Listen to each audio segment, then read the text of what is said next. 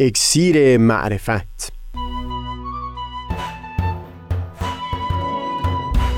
مروری بر مزامین کتاب ایقان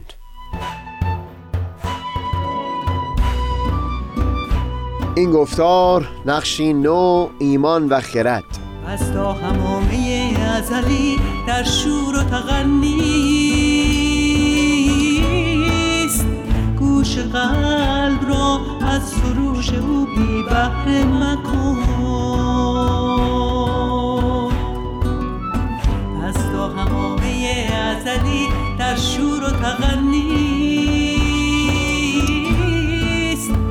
گوش قلب را از سروش او بی بهره مکن. گوش قلب را از سروش او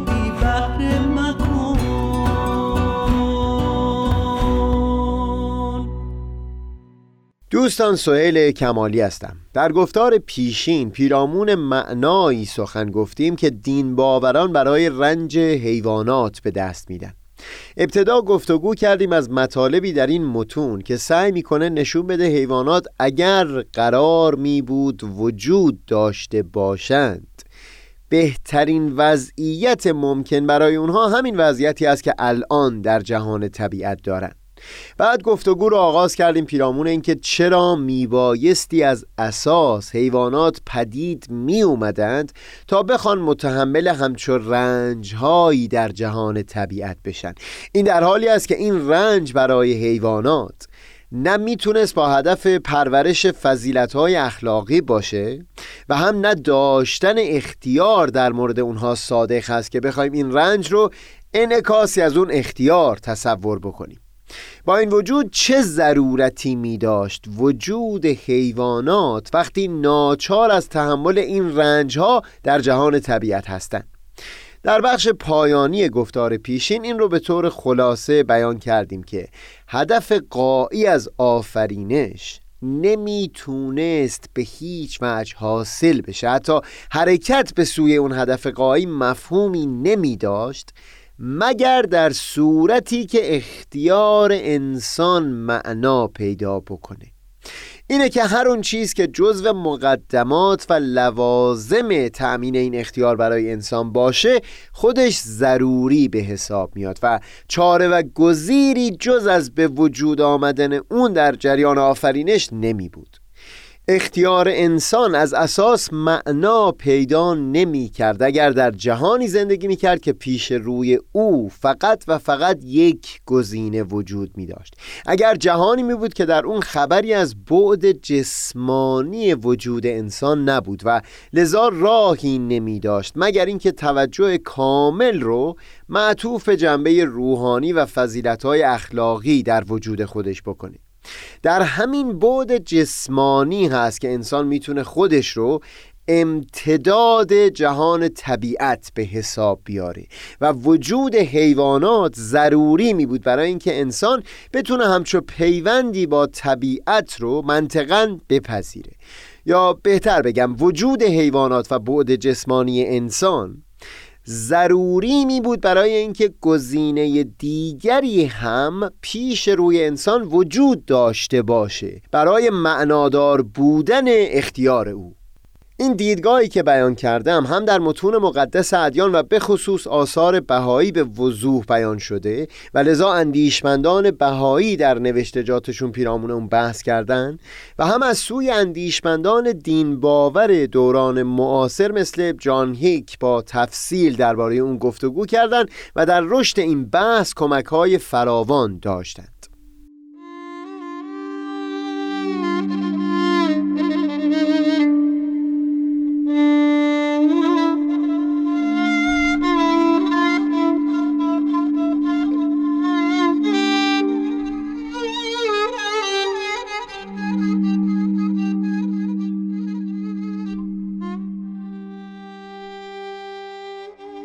بگذارید سخنمون رو با بیانی از حضرت بهاءالله در کتاب ایقان آغاز بکنیم. فهوای این بیان به وضوح سخن از همین میگه که اگر شرایطی در میان باشه که در اون یک انسان فقط و فقط یک گزینه پیش روی خودش داشته باشه در اون صورت اختیار او معنا پیدا نمی‌کنه تا طبعات دیگر این اختیار مثل ایمان بتونه هیچ مفهومی داشته باشه. به عنوان نمونه بیان می کنند که اگر نشانه هایی که در کتاب های آسمانی قبل درباره پیامبر بعد وارد شده بود درست به همون شکل ظاهری رخ می‌داد. مثلا آفتاب تاریک می‌شد ماه نور نمیبخشید عناصر آسمان گداخته می‌شدند و موعود سوار بر ابر از آسمان همراه با فرشتگان پایین میآمد. در این شرایط و احوال بجز یک گزینه هیچ انتخاب دیگری پیش روی یک انسان باقی نمیموند تا ایمان آوردن اون به اون ظهور جدید اصلا بتونه معنایی پیدا بکنه.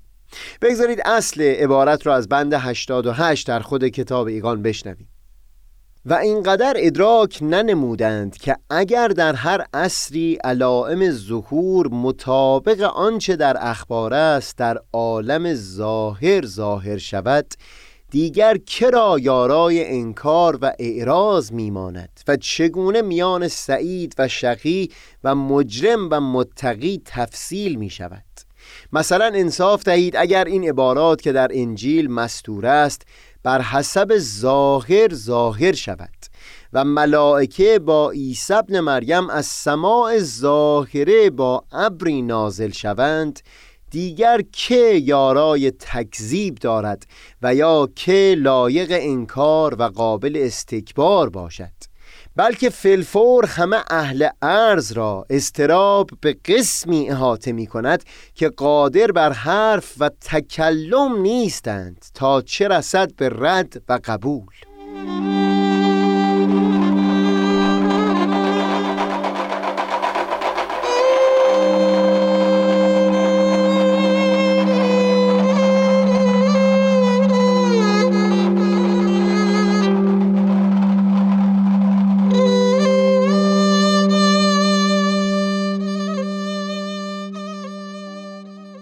چندین سال پیش با یکی از دوستان فاضلم مدتی رو به مطالعه فلسفه کیرکگور فیلسوف و متکلم دانمارکی گذروندیم. برداشتی و ملاحظاتی که اون دوست بر اساس نوشتجات کیرکگور بیان می‌کرد کمکی خواهد کرد به فهم عمیقتر بیان حضرت بحالا در کتاب ایقان. سخن از این بود که وقتی ما با گزاره شبیه این روبرو میشیم که دو به اضافه دو مساوی است با چهار اون اطمینانی که در دل ما نسبت به صحیح بودن این گزاره هست رو به هیچ وجه نمیشه اسمش رو ایمان گذاشت. این یک گزاره منطقی هست. با اطمینان کامل منطقی نسبت به صحیح بودن اون که جای تردیدی هم باقی نمی‌گذاره.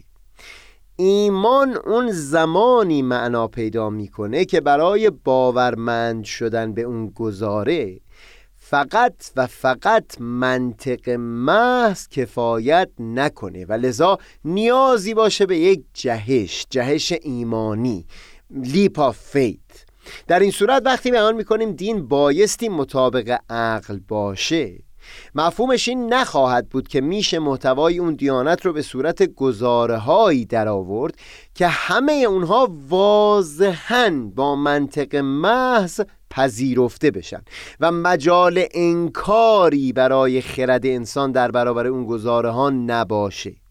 بر این اساس مفهوم مطابقت دین با عقل این خواهد بود که بتونیم نشون بدیم باورهای اون دیانت با منطق لزوما و ضرورتا ناسازگار نیستند. نمونه این رو در گفتار 131 به تفصیل وارسی کردیم. پیرامون مسائلی که ضرورتا و منطقا امکان پذیر نیستند. و اون دسته دومی که ممکن هست رخ بدن اما رخداد اونها احتمالشون کم هست یا حتی هرگز دیده نشدن. اگر نشون داده بشه که باورهای یک دیانت ضرورتا با منطق ناسازگار نیستند و همون رخدادها که پیش بینی می‌کنه از اون مسائلی نیستند که منطقا غیر ممکن باشند اونگاه میشه پذیرفت که همچو دینی با عقل مطابقت داره. ببینید در همچون شرایطی که توصیف کردم همچنان این چنین نبوده که محتوای اون دیانت تنها با منطق محض برای یک فرد صحتش به وضوح رسیده باشه بلکه همچنان یک جهش ایمانی نیاز هست برای باورمند شدن به اون دیانت. ولی همچو ایمانی قابل دفاع اقلانی هم هست. به این خاطر که بیان کردیم. میشه نشون داد که ناسازگار با منطق و خرد نیست.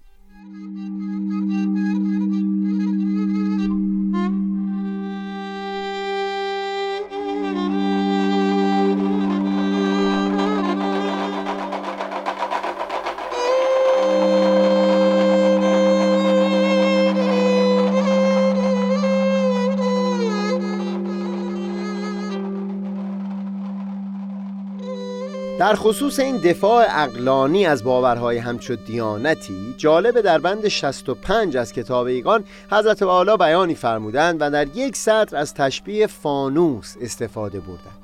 باز ایمان رو که خود جان و روح هست در مقام مثال به خود اون شعله یا سراج تعبیر کردند. و عقل رو عبارت از شیشه ای گرفتن که میبایستی این شعله جانبخش رو از بادهای شبهات حفظ بکنه.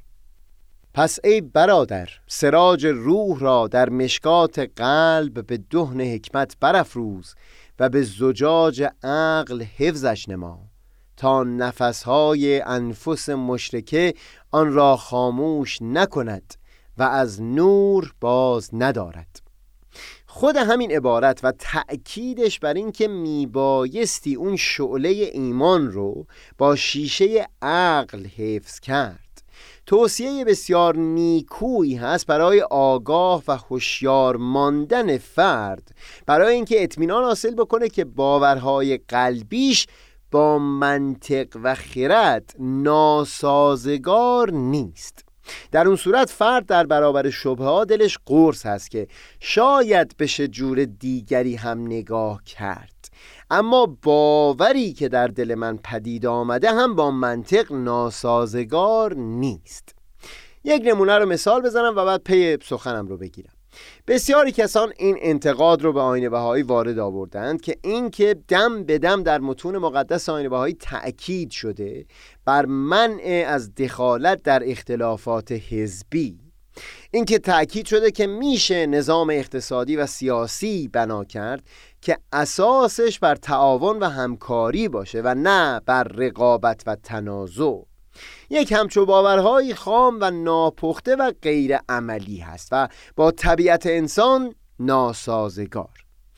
مایکل کارلبرگ در کتاب فراسوی فرهنگ رقابت کوشش می‌کنه تا بر اساس علوم همین زمان ثابت بکنه که بنا کردن نظام سیاسی، اقتصادی و حقوقی بر اساس تعاون و همکاری همون قدر با طبیعت انسان سازگار هست که رقابت و تنازع برای جامعه امروز بشر طبیعی به نظر می‌رسه.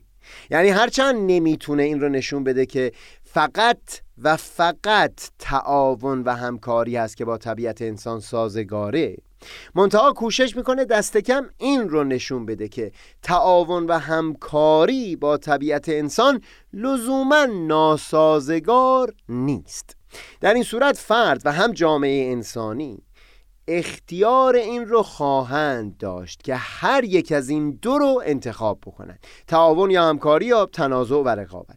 مشخصا تعالیم پیامبر الهی در این روزگار تأکیدش بر اون هست که میبایستی از بین این دو گزینه تعاون و همکاری رو انتخاب کرد.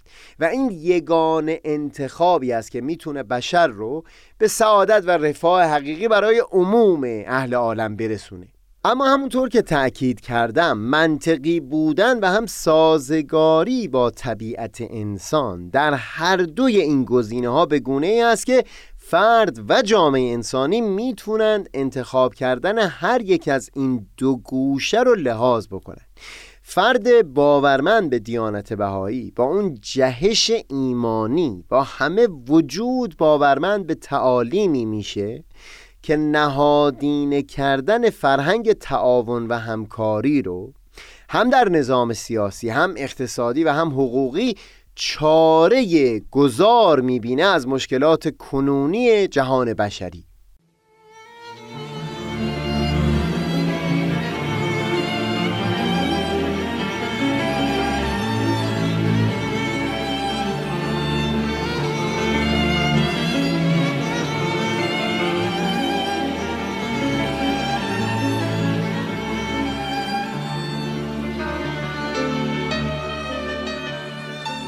الان میشه اون بینش عمیق رو بهتر فهم کرد. در اون بیان بند 88 از کتاب ایقان که فرموده بودن در صورتی که علامتهای ظهور پیامبر بعد دقیقا همونطور که در کتاب دیانت قبل مطرح شده بود به صورت ظاهر ظاهر پدیدار می‌شد.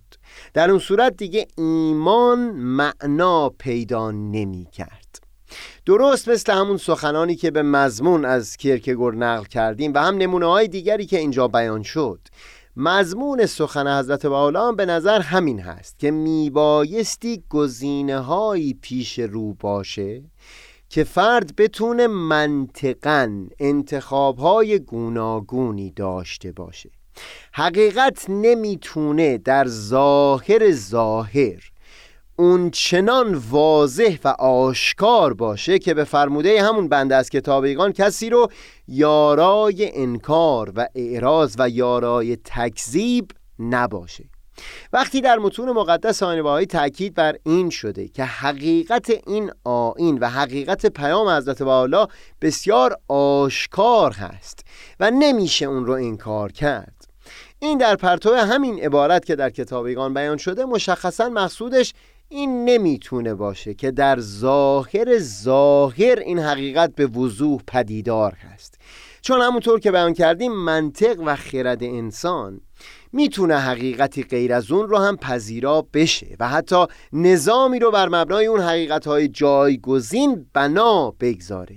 کما اینکه به عنوان مثال نظام سیاسی بر اساس رقابت احزاب مختلف نه تنها امروز در گوشه های بسیاری از دنیا برقرار هست بلکه از سوی بسیاری اندیشمندان سیاسی به عنوان بهترین نظام لحاظ میشه برای جلوگیری از ظلم به اقلیت ها و حفظ منافع گروه با ترجیح مختلف. وقتی در متون مقدسه آین بهایی بیان می کنند که حقیقت این آین برای همگان آشکار و واضح هست با گفتگویی که در این گفتار داشتیم بایستی مقصود این باشه که اگر فرد بجز نیروی منطق سایر قوای خودش رو هم به کار بگیره اونگاه توان این رو خواهد داشت که اطمینان و یقین نسبت به این تعالیم رو در قلب و همه وجود خودش پدید بیاره. و در واقع زمانی که ما به عنوان مثال از اثبات حقانیت آین بهایی برای یک فرد سخن به میون میاریم مقصودمون این هست که اون موانعی که بر سر راه خرد و منطق اون فرد هست رو برطرف می‌کنیم. نشون میدیم که باورهای این آین با منطق ناسازگار نیست. و این مجال رو به اون فرد بدیم که قلب او بی هیچ مانعی بتونه با سخن پروردگار مواجه بشه. جز این کار بیشتری از دست بر نمیاد. تمام تلاش من در این گفتار این بود که نشون بدم به نظر می‌رسه اختیار حقیقی زمانی معنا پیدا می‌کنه که گزینه های مختلفی پیش روی ما باشه که هیچ کدومشون لزوما و واضحا با منطق ناسازگار نباشند و بتونیم با طبع سالم از میون اونها انتخاب بکنیم. ادامه سخن باشه تا گفتار بعد. منم آفتاب بینش و دریای دانش. منم آفتاب بینش و دریای دانش.